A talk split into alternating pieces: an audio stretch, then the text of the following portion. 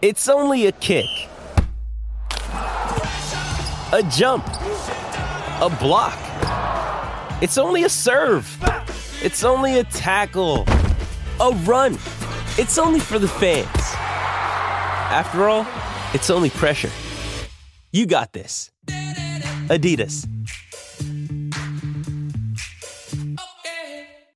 You're listening to Anita Marks on 98.7 ESPN. You're listening to Anita Marks. You are the owner of a Major League Baseball team. You have put together a roster in the history of Major League Baseball, MLB, uh, the highest roster ever in the history of MLB. And, and, and they're 42 and 49, and they're 18 and a half games back to the leader of the clubhouse in their division. That's a really difficult pill to swallow. All right? When you're when you're an owner who's got endless money and you feel like you've done everything possible and you've brought in the right people to get the job done and they're not getting it done. You're listening to Anita Marks on 98.7 ESPN. Uh, talking about a friend of the show is Jordan Raanan, who does a great job covering the Giants as always and so kind to join us each and every time I text him. Of course, unless he's coaching or he's on vacation. Jordan, good afternoon. How you doing? I'm doing great, Anita. How about you? I mean, I'm I'm Um, talking to you right now as the waves are crashing to the side of me. So Oh, you know, I'm, really toughing it out for you. Let me tell you. so you are on vac- you- Are you are you on vacation right now, and you're joining us on, from it vacation? I don't call it vacation. We actually come. Well, you can't be because the, the travel news back. is, we go is back and forth, back and forth. Yeah. So I'm the Barclays news day. is going to break probably momentarily, hopefully, right? Yeah, I wouldn't count on that one. All right, so so so let's right so yesterday the post comes out and says the Giants offered 19.5 million dollars guaranteed. So uh, what what does Jordan Raanan know? What what what what has been on the table? What what has Saquon? What do you know Saquon Barkley has turned down? Here's what I know, right? Uh, Yeah, okay, the number they said was 19 and a half. You know, there's people who object to that. What, what exactly that, no, you know, if that's the exact number. But I'll tell you this. The magic number, and I've said this for a long time, is 22.2 million, right? You're talking about the franchise tag for this year, 10.1, plus 120%. The Giants have the option to use it again next year. That's another 12.1 million. So total of 22.2 million dollars. Here's what I know for absolute fact, right? The Giants have not gotten to that number yet, and that's really like the floor if you're Saquon because you know between insurance or like you know he could basically he could play horribly this year, either right? Horribly. Someone's gonna give him five or six million next year, like minimum, right? Just, just take a shot on him. So, like, is it really worth him to take sixteen million dollars guaranteed, eighteen million dollars guaranteed? No. The answer is no. Like when you're in this spot and you're on the franchise tag, the number to start at is the two years of the franchise tag, twenty-two point two and they have not gotten there. Whether it's 19 and a half, whether it's 20, whatever the Giants have gotten to, it's in that vicinity, I believe, and I know that. But they have not gotten to the 22.2, and until they get there, that's not something that, quite frankly, Saquon or pretty much any player in this spot would consider. So, so we, I, I, I filled in for Alan Hahn the last two days, and we, and Bart and I had a caller who called in who said, "We're talking about three million dollars. We're talking about three million dollars. Like what? What's three million dollars to the Giants? But obviously, there's a cap. So, so give, give us, a, give us a player. So, what are we talking? Like, what is three million dollars to the Giants? let me say this from a team perspective, right? We see what the running back market is. They do. They, you know, Joe Schoen. If you took, if you were able to pick his brain of full honesty, he doesn't necessarily want to build and pay a running back, right? Nobody does in the NFL. That's not how Nope. you build a, a winning team in the league generally. Like the, these, this day and age, it's just it just isn't. So, if I tell you that, yeah, you say, well, well, what's another three million dollars? What if I tell you though they've already extended to the point where he went past of what he actually would want to pay for a running back.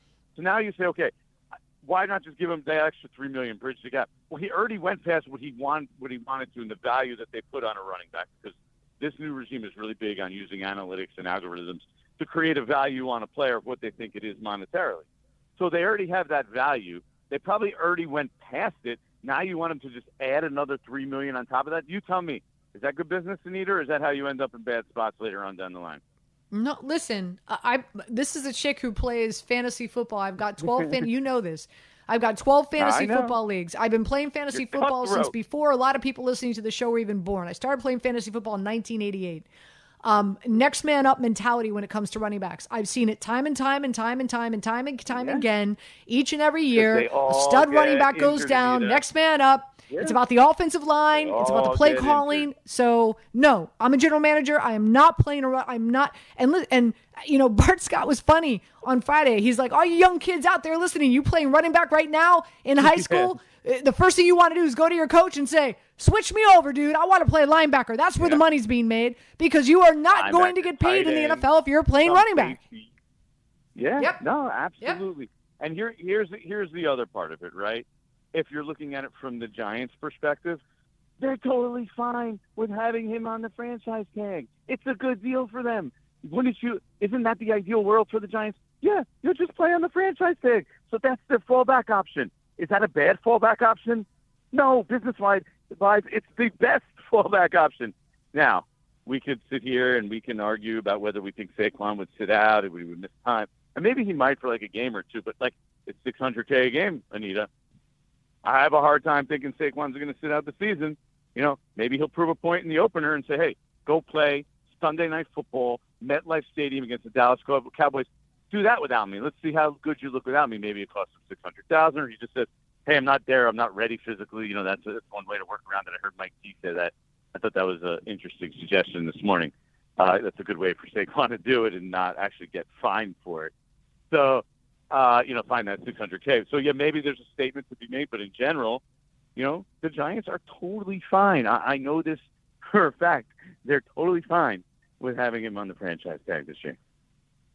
Again, Jordan Raanan joining us here on 98.7 ESPN. Let's just say, hypothetically speaking, because when I say, well, the Giants hold all the cards, um, because it's not just this year that they could tag him, they could tag him next year as well. Um, Yeah. if, let's just say, hypothetically speaking, and, and, and uh, just to explain to our listeners out there, he doesn't play this year, it's not like this year goes away. He actually The Giants still can tag year. him for the next two seasons. Yeah, but he'll he would make their life. Trust me. If they tag, even if they just tag him this year and he plays on the tag, he's going to make their life so miserable that it's not even worth it to have him back and tag him again next year. Telling you, I feel very confident about that. He will he will force his way out, and it will get to the point where they'll be like, "This headache is not worth it," and he will get his way out of New York after the season. He'll play on the But- tag. but that- but let me- but time out, time out, time out. year. But he will force his way out, and eventually he'll get his way. But but that what you're saying is not characteristic of the Saquon Barkley that fans know. You but know, this is a once in a lifetime opportunity, Anita. And I agree with you. And I agree with you. That's why when it comes to it and during the season, he'll suck it up and he'll play and he won't make a noise and he'll say the right things. But behind the scenes, first of all, if, if you go back and look at him, look back two years ago, he was playing poorly. Remember, this is I'm talking the last year of Joe Judge. They were a disaster of a team. He he played poorly. He admitted he did not play well that season. He got banged up. He had the ankle injury at some point. and you look at the second half of that season, you saw a moping Saquon Barkley, and you saw a diminished player as a result. So if you have an unhappy Saquon Barkley, which by the way he will be if he plays on the franchise tag this year, like the chances that you're not getting Saquon Barkley at his very best is is legitimately there, and then eventually that could uh, sort of spider out throughout the locker room, and it has effect. Like you don't want a, a a miserable player, a guy who's unhappy with the organization, especially somebody who has clout like Saquon does in the locker room long term. Like it, it'll eventually reach a point of diminishing returns. um, there, there's there's so much here that that I want to dive into, um, and and I'm going to circle back because I I think Bart Scott said something really really intelligent uh, this week. He said. Saquon Barkley, if, if Saquon plays on, on the tag at $10 million, um, he needs to say to the Giants organization, I- I'm not touching the ball 300 times. If you're just going to pay, if, if I'm going to play on this franchise tag, I'll play for you, but I'm, but 200 max. You're, you're, you're not, you're, you're not gonna, you're not gonna, you're not gonna take all the gas out of my tank. I, I'm not, Yeah, I, this not gonna. I'm not gonna risk injury and, and touch the ball 300 times for you on a franchise tag. What happens Isn't then? this all part of what we were just talking about? Like then you're not Yeah. getting the best of Saquon Barkley, right? So Right, then, right, right. then at some point it's it's a diminishing return type thing. Like when when is it not worth it for you? Like like when is it? Wait, now you're paying ten million dollars for a guy who touches the ball 200 times and runs for a thousand yards. Hey, Nita, how many guys you you talked about it before? How many guys can you find to run for a thousand yards in the NFL? Several You know, off the waiver that- wire. that- yeah, it's it's it's not it's not the hardest thing in the world if your offensive line is doing a half decent job. So, and now granted, Saquon Barkley's better than 99.9 percent of those guys. Uh, but yeah, look, we're we're going down a path where this, this is my whole point to start with. The, these kind of things all creep in, and then it's, it's not good for the team. It's not good for Saquon Barkley. It gets to the point where it's really just not good for anyone. That's why I said they'll suck it up this year as like you know a team player. Uh, you know, you don't want to commit to me. Fine, I'll suck it out this this year. I won't make any noise, but in return, you're not going to tag me again next year. Well, that that was another thing that Bart Fair, mentioned I think, with I think me. we should say one last thing. And then Yep. I need to say one more thing. There's Yep. still what more than 48 hours, right? I, I do still think there is a chance for a last second deal here. Like I always thought, like the Giants come back and say put one Is it is it is it a, is, Again, it a, is it a, 22 million dollars. How does he say no? is it is it another deal? Is it another offer? Is it is it anteing up to twenty two million dollars guaranteed, or is it Saquon Barkley going? Okay, I I don't want to play on the tag. Uh, I don't want to risk it. I, I could very well injure myself next year for a running back. It is not wise to play on a tag. It really is not. So No, I think it, yeah, but I think it would have to be upped because you could just he could just insure himself, right, for catastrophic injury for basically the difference, right, and make sure. Okay, let's say he tears his knee, and again, you know, I'm I'm not wishing that upon anyone. Let me just say that.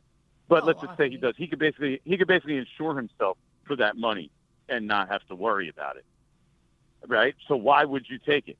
I mean, at minimum next year, like I said, horrible. Saquon has a horrible year this year somebody signs him for six million. So I mean, like, he's basically guaranteed sixteen million between this year and next year, even if he plays at his absolute worst this year. That's my opinion. And and so, and then he's insured for the rest. So unless they get to that number, it doesn't make sense for him financially to take the deal. Think about it, right?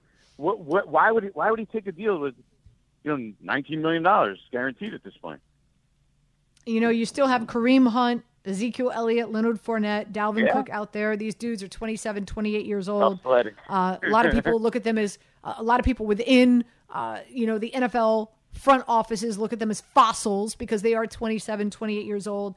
Not sure what's going to happen with Josh Jacobs with the Raiders as well. He's pretty much in the same situation as uh, as, as Saquon Barkley. Uh, with that being said, Yeah. one more thing I want to I want to toss out to you, which I think was really interesting, and, and Bart Scott brought this up again on Friday, and he said, you know, um, the running backs in the NFL need to come together and say, we, be, because because of the situation that's happening here, and teams do not want to pay what we are worth and what we feel we are valued, we should not be tagged. The, the the running back position should be a position that cannot be tagged in the NFL. Do you think that would ever happen? Yeah, well, that's something that needs to be collectively bargained, right? So you Right, start right. there. I mean, you can make the argument that with the tag, they shouldn't have the tag for anybody at this point, right? It's not really productive for any player, for the most part, to be tagged because if you're good enough to get tagged in the first place, that means if you hit the open market, you probably would have made a hell of a lot of money, right? So it, I think, in general, I think they need to at the next uh, collective bargaining, you know, the next time the CBA is up, they should look into, all right, do we really need the franchise tag? And who is it beneficial to? And is it really beneficial to the players? And is it something that they want to fight? But the running back position in specific, yeah, I agree. Next time they go to the table, they need to try to find a way to protect these guys because the the the blueprint is young guy, mid round, late round pick, get him. He could be productive. You run him to the ground, and mm-hmm. then after their rookie deal's over, you just move on and you get the next guy. And why Right. would you? Hey, like Saquon Barkley's got this great skill set, right? But you don't even need that skill set. You could fill that skill set with two different people, with somebody who runs and is a home run hitter and running, and then on passing downs, you just sub him out, and you have a guy who can catch the ball, like the James Whites of the world, right? Shane Vereen of the world. And this is how the Patriots did it for years, right? They drafted two guys. I believe it was in the second round. Who was it? Vereen and Stevan Ridley. Right? It was the same exact draft, and they're like, all right, we'll use them for four years. We'll get something out of them, and then we'll just go get the next guy. The next guy in line was James White, and they use these guys as uh, you know part-time, you know, uh, rotational pieces, and they all fit, and it's easy to fill. So yeah, the running back position needs to definitely come up with something to protect themselves, especially in those first few years. Uh, Jordan, again, thank you so much for spending time with us on this Saturday afternoon. Always appreciate it. Thank you. You got it, Nita. Have a great show. I'll speak to you next week. Is this like you work like 20 straight days or something? I feel like I've heard you on every day this week. something right? like that. Bar, Some, I think my next now. day off. I think my next day off is Thursday. I'll be golfing. So. Oh, okay. Yep. All pickle right. in the pickle in the morning, golf in the afternoon. That's what's become of my life Wow. on my days off. That's a day. That's a day, Anita. It's a day. It's a day. Get him straight. You That got it, boo. Jordan I'll Raanan joining us here on 98.7 ESPN. When we come back, I want to share with you uh, because a a lot of us, right, in business, right, like you want to paid what you're worth. You want to be paid what you're worth. I- I'm going to give you a, a rundown in regard to, um, you know, who are some of the highest paid running backs in the NFL? What are they making per year, and what was their guarantee? Also, we'll come back. Brian, Brian wants to talk about why I don't like LeBron. Did I even mention, guys? Did we even mention LeBron once today in the first? hour and 20 minutes we've been on the show. I don't know where's this coming from. Uh, so uh, you want to, I'll, I'll talk to you, Brian. Uh, also 800 919 3776. You want to chime in on the Giants and Barkley? What would you like to see happen? Uh, what, what side are you on? Like, who would you rather represent? I'd love this. Let's open up the phone lines. Giants fans, call in, make an argument for the Giants. Call in, make an argument for Saquon Barkley. What side are you on? Who would you want to represent? Who would you debate? If this went into arbitration, who would you arbitrate for? 800 919 3776. Nina Marks with you, 98.7 ESPN.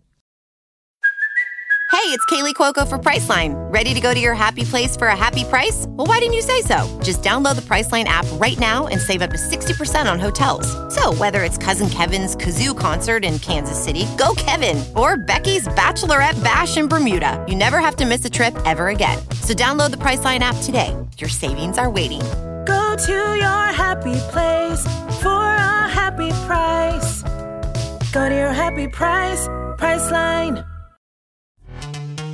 This episode is brought to you by Pepsi Wild Cherry. Pepsi Wild Cherry is bursting with delicious cherry flavor and a sweet, crisp taste that gives you more to go wild for. Getting wild may look different these days, but whether it's opting for a solo Friday binge watch or a big night out, everyone can indulge in their wild side with Pepsi Wild Cherry. Also available in Zero Sugar. So grab a Pepsi Wild Cherry and get wild. You're listening to Anita Marks on 98.7 ESPN. Let's go to Cam in Long Island. Cam, you're up. Welcome in. Hey, how you doing, Miss Anita? Uh, always listening. Glad to be online. Uh, thank you. And- Appreciate it. Yes, um, I'm here to talk about the New York Giants and how they historically did better by run by committee.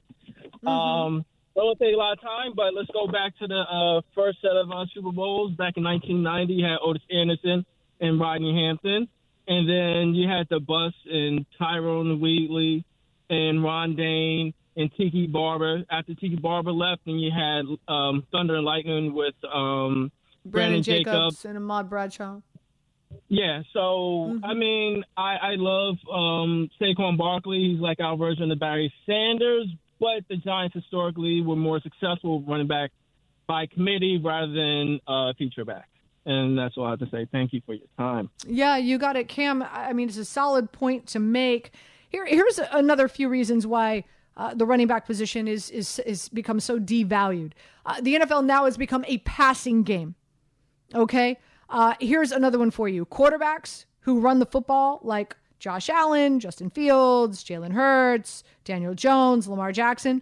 Get this: since 2000 and since 2016, quarterbacks now let me let me go back. 2016 quarterbacks were rushing for touchdowns at a 12% rate. Today it's 20%, 8% e- increase in quarterback rushing touchdowns since in 18. Okay? Uh, rarely do you have a back who carries the ball 300 yards anymore. You don't. You just don't. Uh, and marinate in this for a minute. Jamaal Williams, 17 touchdowns last year for the Detroit Lions. Who's he playing for this year? Not the Detroit Lions. Why would it why why would a team why would an organization 17 touchdowns a dude contributes to an organization and they just let him go? Uh, I said that I was going to share with you uh, the the breakup uh, of the, the, rundown in regard to running backs and, and what their their value is. So uh, Christian McCaffrey sets the bar at sixteen million dollars, thirty five million dollars guaranteed.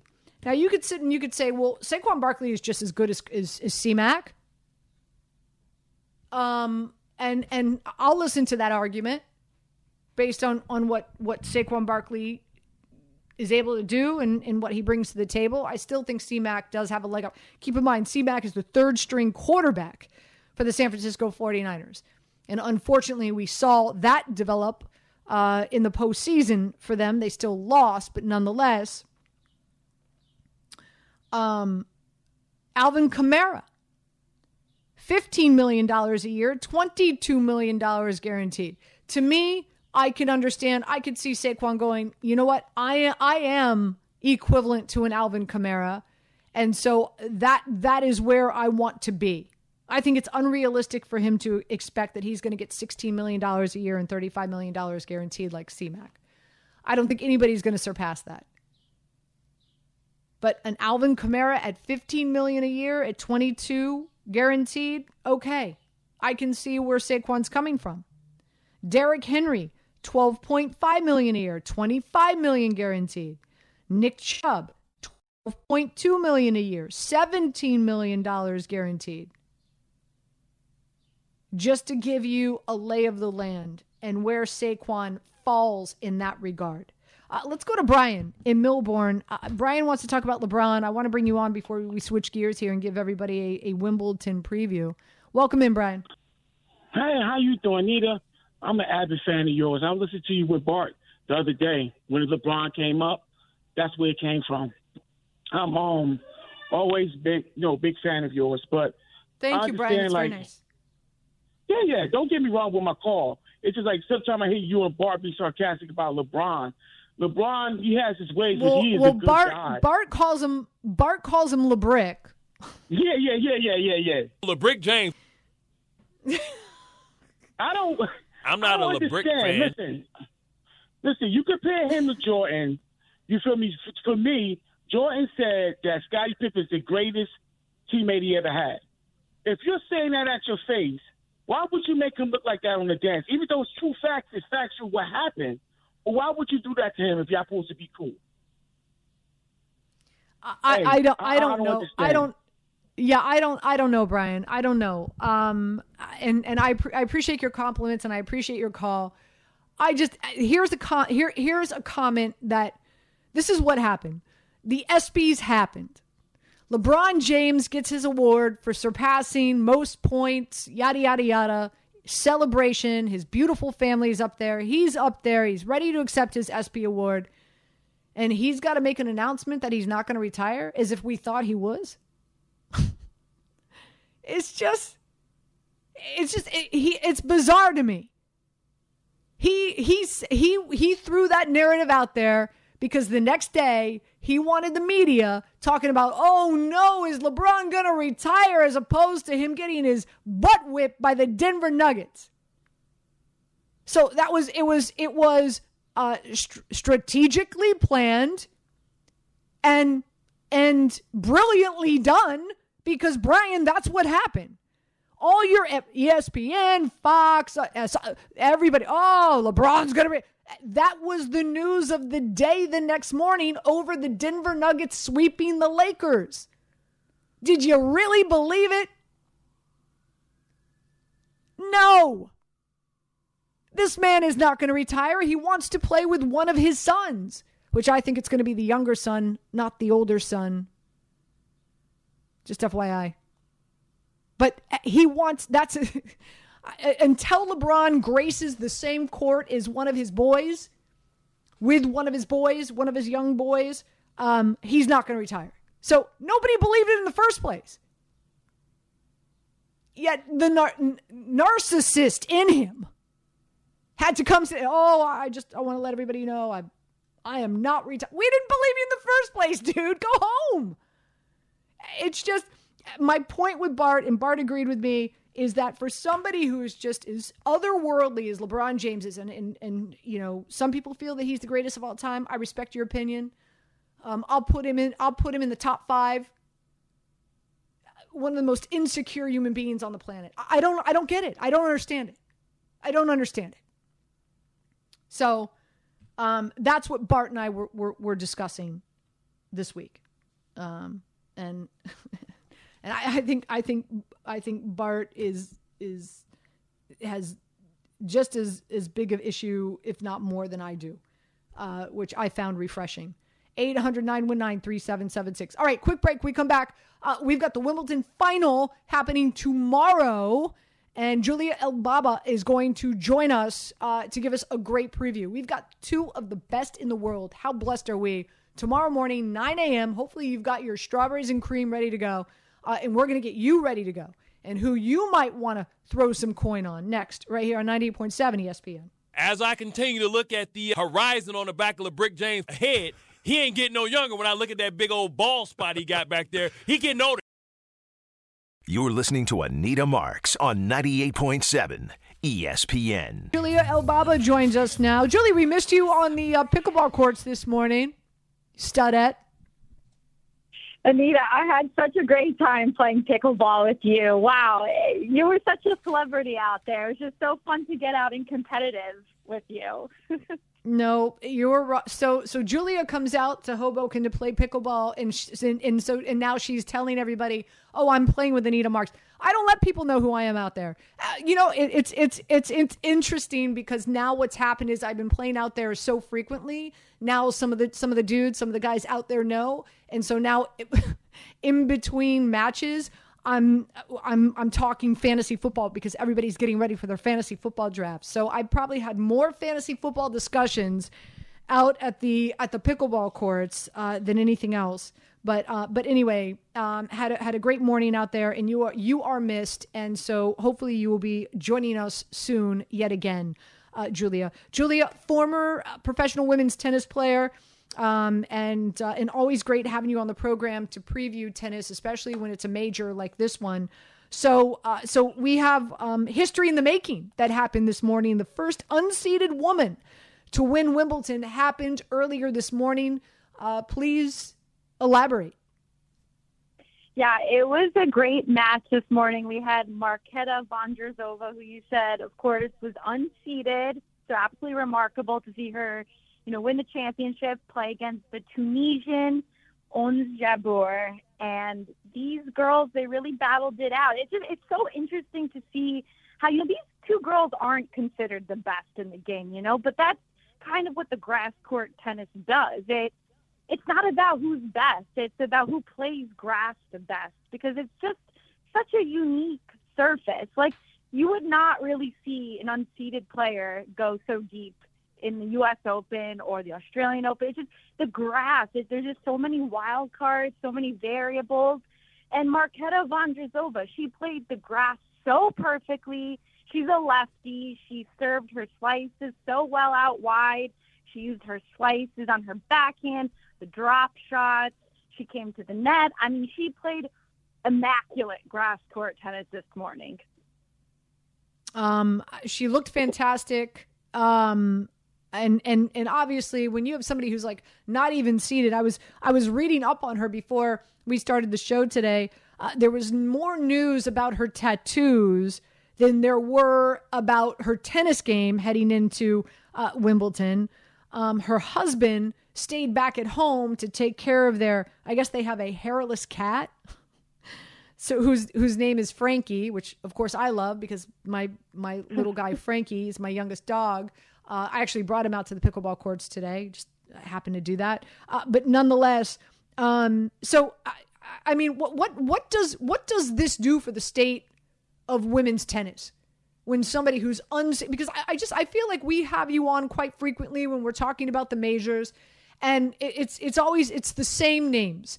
It's it's you know the same top five or top three who have a chance of winning, especially when we talk about the majors. What what do you feel that this will do for the state of women's tennis moving forward? Anything? Well, first, I love that you brought up the tattoos. That's hilarious. She actually said she's going to go ink, get inked up with her coach tomorrow in England. So, gotta love that. It, it's something special to two share. But what does it do? It brings hope. You know, on the men's side, we see the two, Alcaraz and Djokovic, the two that we expected the most to see. So on the women's side, seeing Jabeur and Vondrousova, it just gives hope to the game, to the youngsters. You know, we saw Coco Gauff unfortunately lose first round, but it just shows that it's anyone's game on the women's side. And as dominant as Iga Swiatek has been, the number one player in the world, yeah, I mean, anyone can really take it. And it just, you know, it'll be interesting to see at the U.S. Open if these two players can also thrive, even when it's not the grass courts. Um, and, and, and I know you're going to be out there. We're, we're thrilled to, uh, we'll have you back on the program, of course, previewing that as we get closer to that date as well. Uh, but tomorrow morning, as I said, I hope people went out and they got their strawberries and their cream bright and early, 9 a.m. We'll be on the we'll be on the radio. I'll be back on tomorrow morning, starting at 8 a.m. with you until noon. So I'll be on at 9 a.m. and I'll be with you throughout uh, the championship. And of course, we have Carlos going up against the Joker. So um, so break this down. Like, listen, uh, to me, I, you know, Carl, Carlos has, has taken really um, uh, the the the tennis world by storm right? And there's just there's a lot of people out there who don't like Djokovic, um, and I think they're just they're rooting for Carlos just because uh, they're disdain for Djokovic. But but nonetheless, um, you know, excited for this young Spaniard. Um, you know, excited for what he has done for the state of tennis, and and I guess the question to you is, could he pull off this upset tomorrow morning? It's really exciting. You know, we had a great match this morning, but I think the match most people are excited for is Novak Djokovic versus Carlos Alcaraz. The bottom line is is Alcaraz going to come in mentally more confident the last time? Is he going to come physically better? We saw him and Djokovic in the semifinals of the French Open a couple weeks ago. They each took the first two sets. They split sets. And then the third set, Alcaraz cramps up, can't continue. I don't know if you caught that one, but it was very hard to watch. He had Djokovic. Carlos Alcaraz was playing well, keeping up with the experienced Joker, but he just physically fell apart. So, how will Carlos Alcaraz come in mentally, physically, is honestly the biggest thing. Can he keep up with Djokovic's talent? Yes, he can, because Alcaraz is one of the most talented on the men's tour. But can he keep up with Djokovic, who's had 35 slam finals, to Alcaraz's only two? So that's a big difference. Djokovic is playing for massive history. He's playing to be the leader of all time Grand Slams in open era. There's a lot of history riding on this match. And Anita, I have to go with Djokovic. As much as I want to say Alcaraz a hmm. new winner, ah, yeah, I think that's what it's going to be. Four sets. So, so you you've got you got Djokovic in in four sets. Uh, by the way, uh, the the odds makers out there, if you think Carlos is going to pull the upset over over Djokovic, uh, you're looking at plus 160. Djokovic is favored by minus 195. And folks out there who maybe you don't gamble, it's okay. All good. Um, what does that mean? For every $100 down that you put down uh, on Carlos, you win $160. In order to win $100 on Djokovic, you have to put down $195. So, so for every $195 down you put down, you get back $100.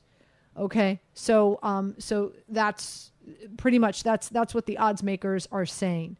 Um, how about this? In in the in the first set, you could get Carlos at plus one and a half, at minus one forty. So do you think? Do you think come coming out of the box strong? Do you think? Do you think uh, Djokovic is is, is going to dominate the first set? I personally think that Djokovic will, yes, start off strong. I think he will win the first set just how he did in the French Open. But then hopefully Alcaraz's nerves will settle down a bit. He'll get a little more comfortable. Now, where we hope he learns from the French Open is that he kind of maintains that level.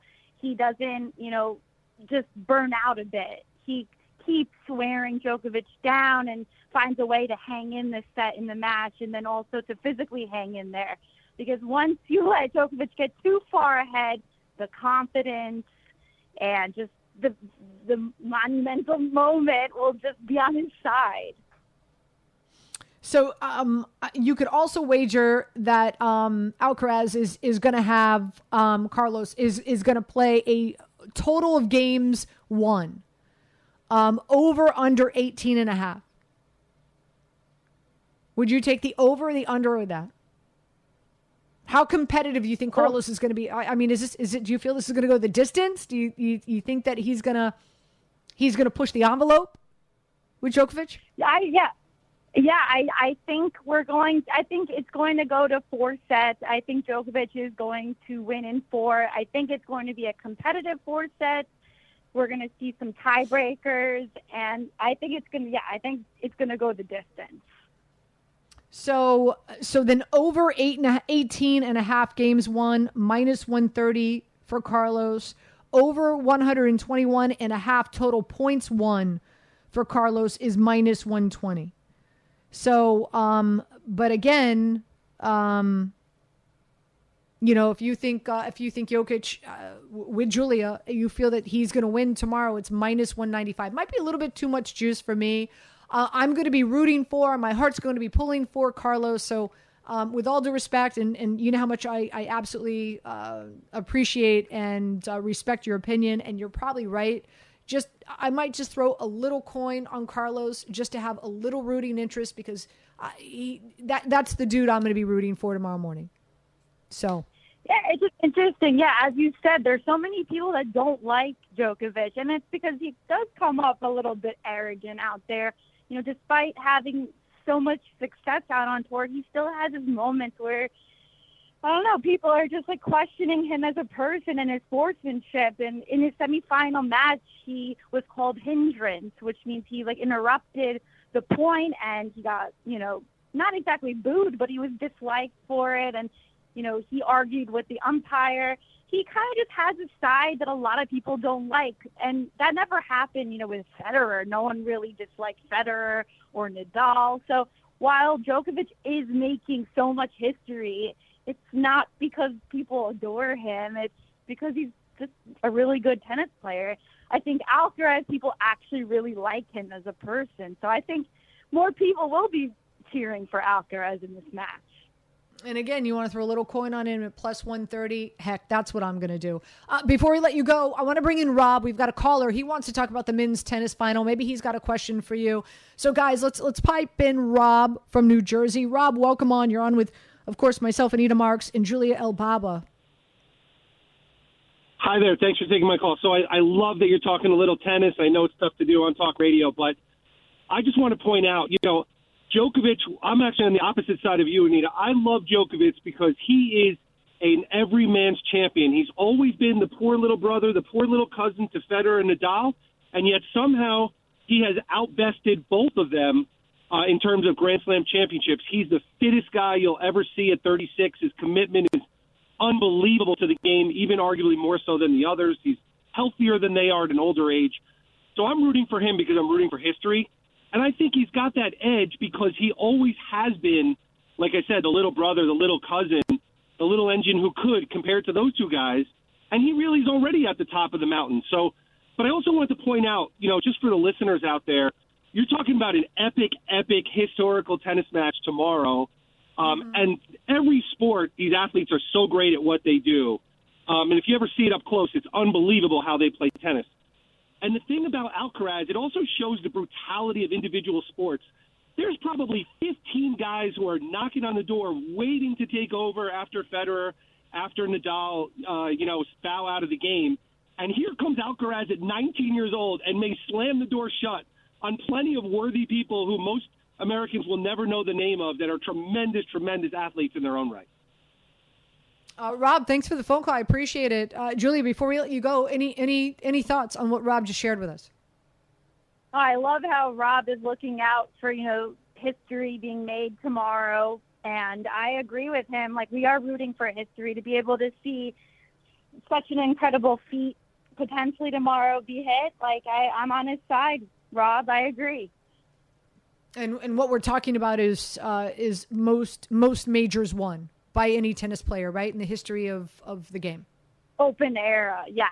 Most Yep. 24, even Serena's at 23. So he's tied with Serena. We got Margaret Court, who's at 24, but that was outside of the open era. So this is definitely for history in the open era. Julia, again, thank you so much. Always appreciate your time, my friend, and uh, and get back to Hoboken to play some pickleball with us soon, please. Can't wait, Anita. I'll see you soon. You got it. You got it. Uh, more to come. Anita Marks with you. Uh, we'll be kicking off hour number three soon, right here on 98.7 ESPN.